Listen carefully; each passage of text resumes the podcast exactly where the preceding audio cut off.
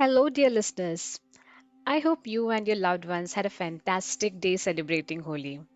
The energetic atmosphere, the right of colors, and the sense of oneness and amity it fosters undoubtedly makes Holi one of my favorite festivals. One of the many stories associated with Holi is that of Hiranyakashipu, his son Prahalad, and the famed Holika Dahan. Everyone knows Hiranyakashipu as the terrible king who despised Lord Vishnu. But do you know that Hiranyakashipu was once a close associate of Lord Vishnu? Curious to know more? Then let's get started with the second episode of Katha Weaver, the Dwarapalakas of Vaikunth. If you have ever visited any of Lord Vishnu's temple, you might have noticed that outside the Garbhagriha or sanctum of Lord Vishnu, there are idols of deities standing on either side of the sanctum. They are none other than Jaya and Vijaya, the Dwarapalakas or gatekeepers of Vaikunth. Vaikunth is the abode of Lord Vishnu, an eternal heavenly realm, and this realm was guarded by Jaya and Vijaya. Now you might be wondering, what is the connection between Jaya, Vijaya and Hiranyakashipu? Well, this story will shed some light on the relationship. One day, four Kumaras named Sanaka, Sanatana, Sanandana, and Sanat Kumar arrived at Vaikunth to meet Lord Vishnu. These Kumaras were the Manasputras of Lord Brahma, meaning they were born just from the thought of Brahmadev. They were pious and virtuous souls, and although they were old, they looked like children due to their austerities and penance. Jaya and Vijaya, assuming they were children and being unaware of their real identities, denied them entry to Vaikunth. They said, Lord Vishnu is resting and you cannot see him now. But the Kumaras insisted on being let into the abode and said, Lord Vishnu is always available for his devotees. You cannot stop us from seeing our beloved Vishnu. Jaya and Vijaya were so arrogant that they didn't even inform Lord Vishnu about the Kumara's visit and kept arguing.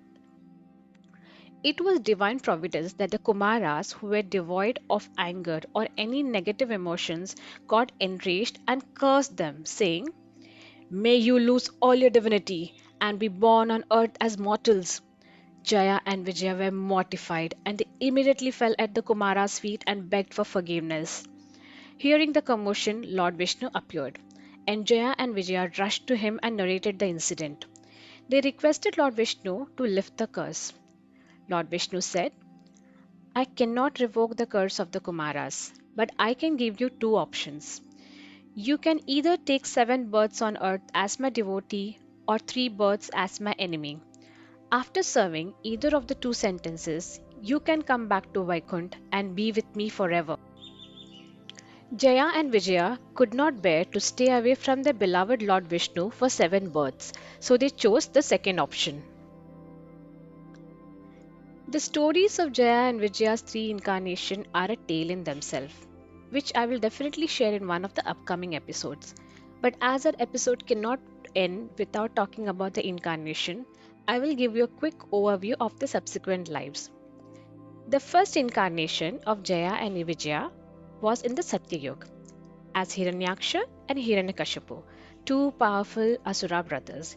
Hiranyaksha was killed by Varaha avatar of Lord Vishnu while rescuing Mother Earth, whom Hiranyaksha had dragged to the bottom of the cosmic ocean. Hiranyakashipu, the egoistic king, was killed by Narasimha avatar of Lord Vishnu to protect his young devotee Prahalad and to get rid of Hiranyakashipu's terrorizing reign. Next, Jaya and Vijaya were born as Ravana and Kumbhakarna in the Treta Yuga. Both of them were killed by Rama in the war that ensued after Sita Devi's abduction by Ravana. The third and the last incarnation of Jaya and Vijaya were in Dwapar Yuga as Shishupal and Dantavakra. They hated Lord Krishna and were allies of Jarasandha, the father-in-law of Kams. Both of them were killed by Lord Krishna. Thus, Jaya and Vijaya fulfilled their curse, attend liberation, and return to the immortal world as Lord Vishnu's gatekeepers.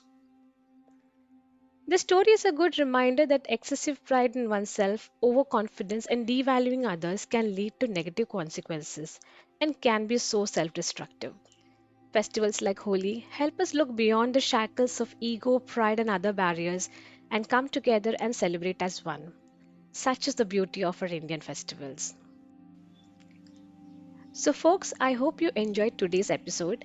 I'll be publishing new episodes every Wednesday, so please tune into Katha Weaver on Hubhopper to hear another great story.